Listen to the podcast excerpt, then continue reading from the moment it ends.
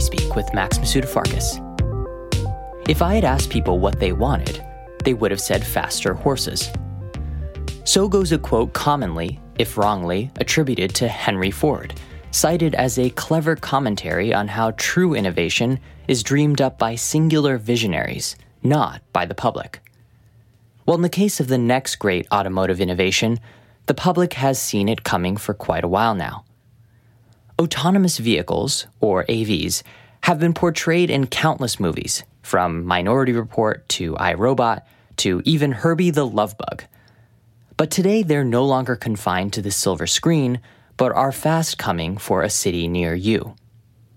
My guest today is Bert Kaufman, and as the head of government and regulatory affairs at Amazon's autonomous vehicle arm, Zoox, he is in regular communication with government officials to help them understand the benefits that AVs hold for cities.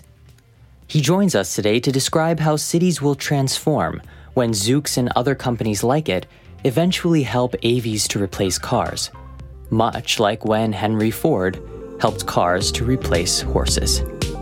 Stay tuned.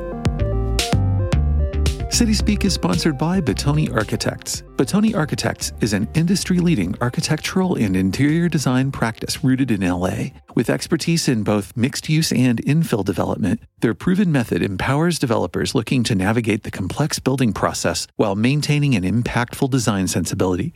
To learn more, visit Bittoni Architects, that's B I T T O N I architects.com. Bert Kaufman, welcome to CitySpeak. Max, thank you so much. It's really great to be here and great to see you.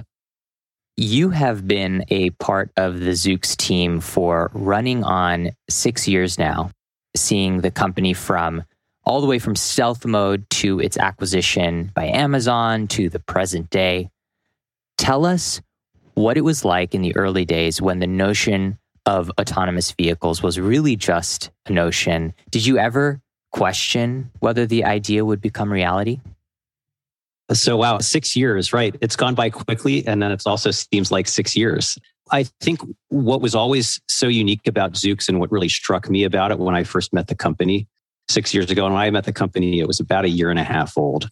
They were doing something radically different from what others who were developing autonomous or self driving technology were doing, which was pretty unique. And even when I started looking into the technology, which was in I would say 2014 when I went for my first ride in the Google self driving car, which happened to be a Lexus that they had converted. Well, put software on it and sensors on it, turned on autonomy. But everybody else in the field was basically taking a conventional car, retrofitting it with sensors and software and calling it autonomous. And of course, like I thought that's how we were going to arrive to an autonomous future that would be very incremental, take what we know, what we're familiar with, and a human would be able to sit behind a steering wheel and flip on autonomy. And that's what would happen.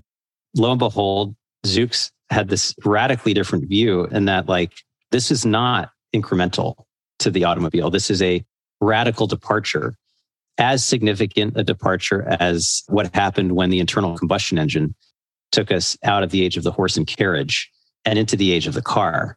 You know, the right solution at that moment in time, at the turn of the 19th and the 20th century was not to both keep the horse and have an internal combustion engine, but it was to radically reimagine what that vehicle looked like. And so Zoox was very far out idea at the time, but they were onto something. And that is, you know, autonomous technology is, as I said, that radical departure from the car into what comes next. And that is a robotic vehicle that the sensors and the software and the electric drivetrain would allow you to actually reimagine, go back to first principles and reimagine what people mover should look like. And that's what struck me about Zoox. It was very different. I had been working in government prior to joining Zoox, and I was looking at the future and wanting to join a very future facing company.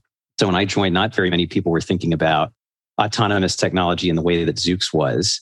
And yeah, the rest has been history. So from stealth mode when the company just existed on the web as a black box. Uh, if you typed in Zoox, it would just be a rudimentary logo to raising a lot of capital through to new people coming and going from the company and through a pandemic and Amazon acquisition in 2020. So it's been a wild ride and, and pretty amazing. Autonomous vehicles, as you know, are poised to reshape just so many areas of the urban environment. And I want to explore as many as we can in our short time today. So let's start just with the most obvious commuting, traffic, and public transit.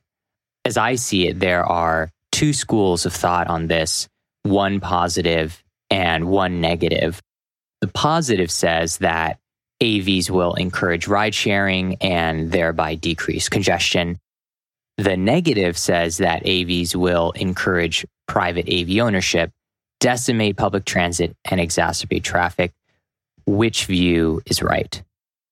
So, as a representative of Zoox sitting here today, I'm really excited for what we're developing and for the technology that we're developing.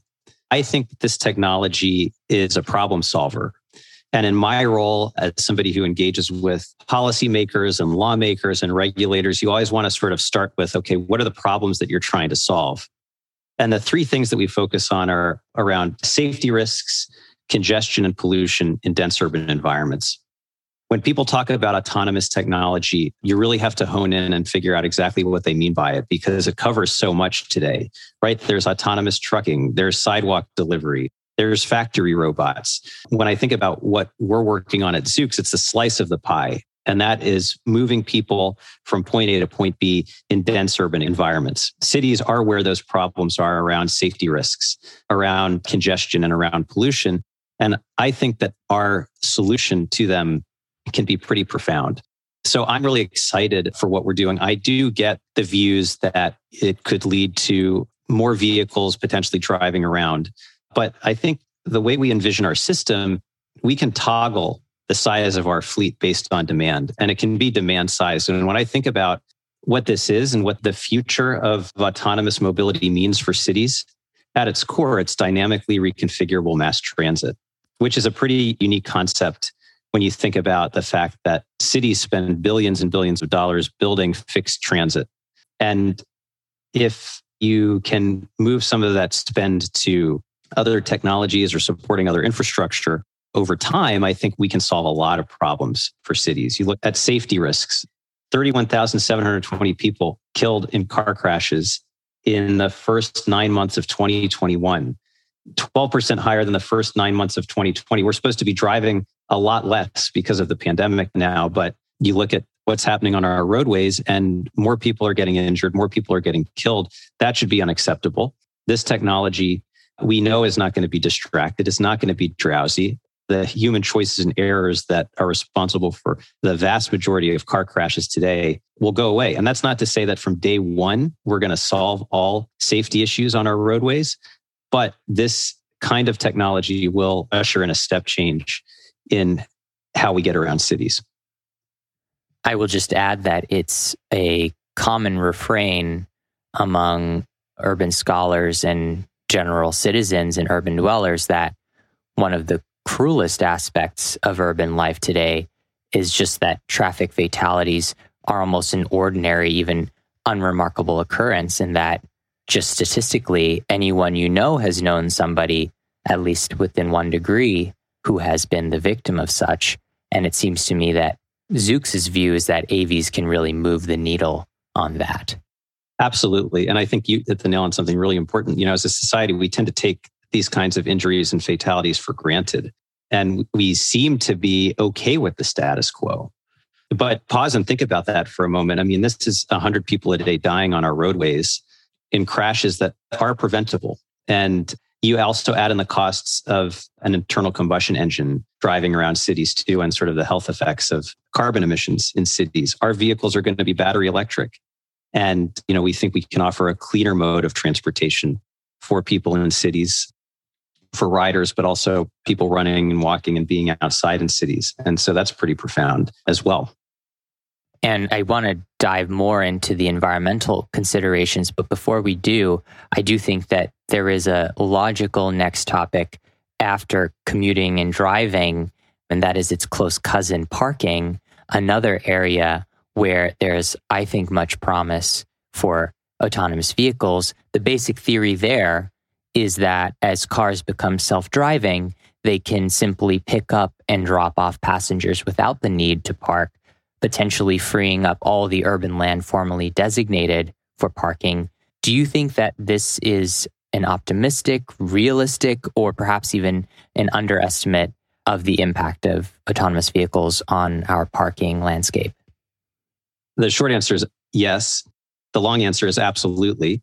I think if you go back and look at the etymology of parking and the relationship of the word parking to cars, the origins really are around cities creating little parks for tree areas along streets. And then as the automobile came onto the scene in the early 1900s, those same areas were actually areas where automobiles were parked or stopped. And so the industry, lawmakers, regulators, policymakers basically converted the use of the term parking from like these mini parks that were supposed to dot cities into spaces for automobiles.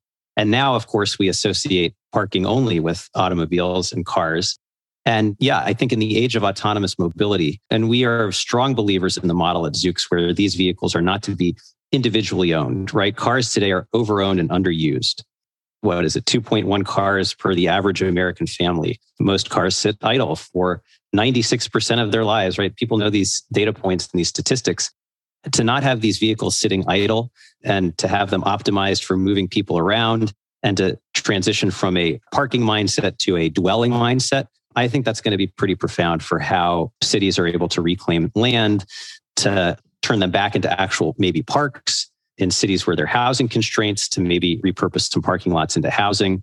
And so I think the ability to reimagine how land is used, to think about what you transition a parking structure into in the age of autonomous mobility is pretty exciting.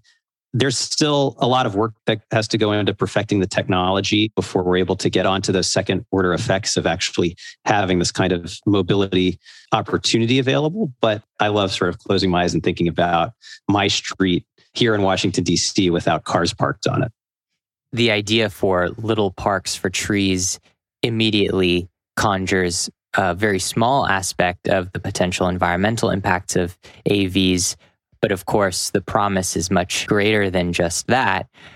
Any discussion of automobiles immediately just brings to mind questions of sustainability and urban pollution.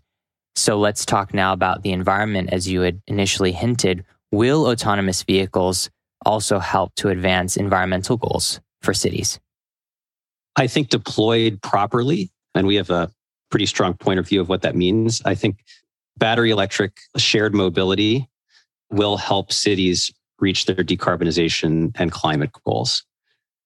I do think that deployed correctly, autonomous vehicles that are shared and battery electric will help cities reach their climate goals, will help cities decarbonize I think a lot of the conversation around electric vehicles doesn't move the needle far enough today. Policymakers still assume that every car is going to be individually owned. And we don't think that you need to have your own individually owned car. Maybe you go down from 2.1 cars for your family to one car if you need to go away on a longer trip on the weekend. But for those trips within cities where you're only going a couple miles, where you can request a ride on your phone, fully autonomous battery electric vehicle comes to pick you up where you are, takes you to where you want to go. Maybe you pick up somebody else along the way. And it does that dance over the day and night across a city. Like that will be pretty profound for cities. And the founding idea of Zoox, as I said, is around solving problems for cities. And you even look at our name. Well, what's a Zoox? What does that name mean? The origin of the company it comes from this idea, zooxanthellae, which is a microscopic phytoplankton that lives in the ocean, gets its energy from the sun, helps coral reefs grow and become these beautiful, diverse ecosystems. And that analogy is what we want for cities. So it's what we imagine when we think about having Zoox vehicles helping people move from point A to point B in a city. As the head of regulatory affairs for Zoox, I know that you've played a large role in establishing relationships with not only just federal officials at the top level, but individual city and local officials in ensuring that Zoox can be deployed in a manner that is both expedient and safe and serves the residents of each city in which you will be operating. Take us into the room where you discuss the possibility of bringing Zoox to a city. What is it that you discuss with these officials as it concerns Zoox's possibilities for all of the topics we've talked about today? It's a great question. First off, I've never met a mayor who doesn't want less safety, less mobility, less sustainable transportation, right? They all want more safety, more mobility, more sustainability. And that's what we offer. So that's really exciting. We explain, we tell our story about why we exist, why we're taking the approach that we're taking, and remind them that this is going to be a journey. I think a lot of city officials look at what happened to them or to cities if they were around in 2010 and 2011 when you had on demand ride sharing come onto the scene, when you had thousands of vehicles seemingly appear overnight. And they were matching riders and drivers, they were disrupting existing modes of getting people around. The onset of autonomous vehicles will happen a lot differently. City officials will be on notice that these vehicles, that these systems are coming. All city officials that we engage with are primed to not let what happened to them in 2011, 2010 happen again. But we do tell our story around offering more safety, more mobility, more sustainability, reminding them that this is going to be a shallow ramp as opposed to a really steep curve in the early days, that we have to do a lot to validate the system, to map a city, to understand pickup and drop off rhythms. And it's not just a company like us in partnership with a city, but I've always thought that developers, property developers, people who invest long term in cities and building structures in cities are uniquely suited to help this technology enter a market because they do understand what it takes to build over the long term. They take a long term view on city life. They're involved in the community, they're involved in philanthropy. And so we try to work with a whole range of community stakeholders as we enter and explore a market. And so that's been really exciting. And mayors, they get things done, right? They like to harness new technology, they like to understand new technology. You know, they see it as a potential job creation opportunity. They want to harness new innovation and they're generally pretty excited about it. At the same time, right, we also are prepared in one city, like they're going to be people that really, really want us here tomorrow. And then people are like, I don't want these things anywhere near me. And so, as a company in our position, you've got to be prepared to engage with everybody and to listen to everybody and hear a lot of concerns. I think with this technology, what's gone unnoted is that it's been a pretty good news story in terms of how it's been tested in cities, right? There are always exceptions, but there are rules and regulations which we're expected to follow. There are licenses which we have to get. There are insurance requirements which we have to have. And so society has done a generally really good job of understanding what the technology is, understanding what the opportunity is, and then also like adequately managing risk. We've spoken quite a bit today in the abstract about the implications of autonomous vehicles so I'd like to spend the last two questions on Zoox today. And the first is we mentioned this at the outset that one of the most exciting developments in the life of Zoox was, of course, the acquisition by Amazon. And so I'm curious to ask you, even just personally, what has that relationship been like between Zoox and Amazon? And it conjures, of course, notions of logistics. How has Amazon played a role in the development of Zoox since its acquisition? it's been a pretty amazing partnership. You know, to have an organization, a company like Amazon understand the vision of a small company like Zoox, to understand how it could serve the needs of future customers. You take an investor that is a patient investor and takes the long term view, right? I think Amazon is very, very uniquely positioned in that realm. The customer obsession is very real, and that helps orient us and drive our work every day. The leadership principles, I think, are really helpful in getting us oriented and organized. And the scale, right? It's just like such a deep bench of talent and amazing people that are really ready to help you out and help you get to market to solve these problems around safety risks, congestion, and pollution into dense urban environments. It's been, as I said, a pretty amazing partnership. And to close today, let's just look into the future, year, two years, whatever time horizon you think is appropriate, what is the outlook for Zoox in the coming future? I get more excited about this technology every day. I have had the privilege of getting rides in every iteration of our vehicle that we have developed. I would say one other really significant milestone for us was the reveal of the vehicle that had been under wraps for so long, that had been part of our stealth mode stealthiness that was a very closely held state secret that existed in a black box for a really long time. But to reveal that vehicle to the world at the very end of 2020 was pretty cool. So I think over the next couple of years, we are going to be doing some interesting testing, continue that on our test courses that we have access to. We're going to creep out and do some testing on public roads as well. The biggest sort of gating factor for this technology is to ensure that it is safe, right? You don't want to put a piece of technology, especially that moves people, that interacts with people, and not have it be safe. And so we are working day in and day out. Safety is foundational to what we're doing at Zoox. It's foundational to our mission. We don't say safety is our top priority. That's kind of like a throwaway line. We say it's foundational to our mission. And that's what we're working on but you'll see some really exciting things from us. There's a lot of hand waving, I think, across the industry.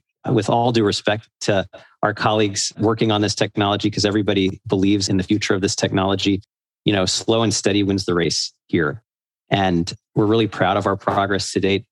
I've been around the company for quite a while. We are as organized and as focused as we have ever been. We've been doing this now in this strange COVID time for the past two years where a lot of us are distributed, but we're still unified by this pretty amazing mission to bring safe, clean mobility to cities. And when we unlock it, it will be pretty profound. Bert Kaufman, thanks so much for joining us. Max, thanks so much. It was a pleasure to talk to you today.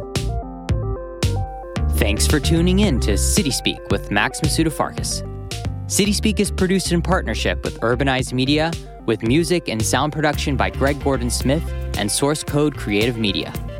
Be sure to visit urbanize.city, now featuring commercial real estate news in Atlanta, Austin, Chicago, Detroit, LA, and New York.